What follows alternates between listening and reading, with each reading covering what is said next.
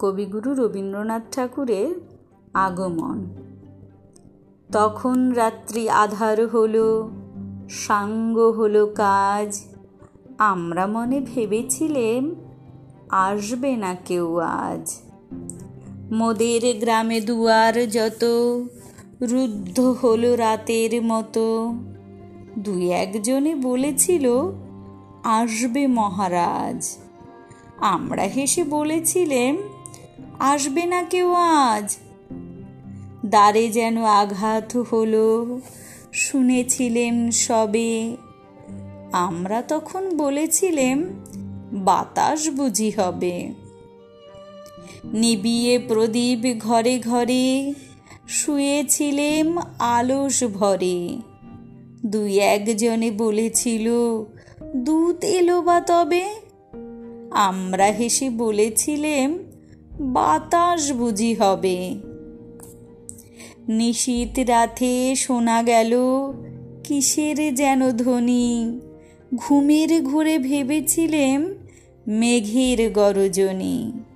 ক্ষণে ক্ষণে চেতন করি, কাপল ধরা থরথরি দুই একজনে বলেছিল, চাকার ঝনঝনি। ঘুমের ঘুরে কহি মোরা মেঘের গরজনী। তখন রাত আধার আছে, বেজে উঠল ভেরি।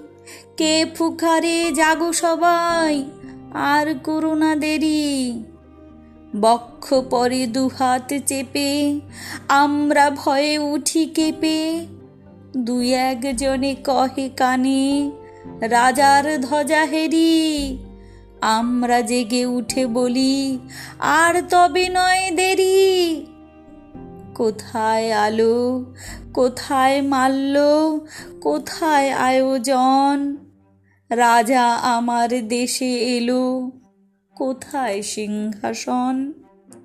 হায় রে ভাগ্য, হায় রে লজ্জা, কোথায় সভা, কোথায় সজ্জা দুই একজনে কহে কানে, বৃথায় ক্রন্দন, রিক্ত করে শূন্য ঘরে, কর অভ্যর্থন। ওরে দুয়ার খুলে দে রে, বাজা শঙ্খ বাজা, গভীর রাতে এসেছে আজ আধার ঘরের রাজা।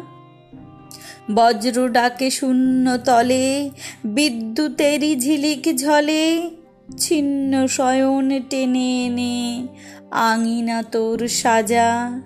ঝড়ের সাথে হঠাৎ এলো দুঃখ রাতের রাজা।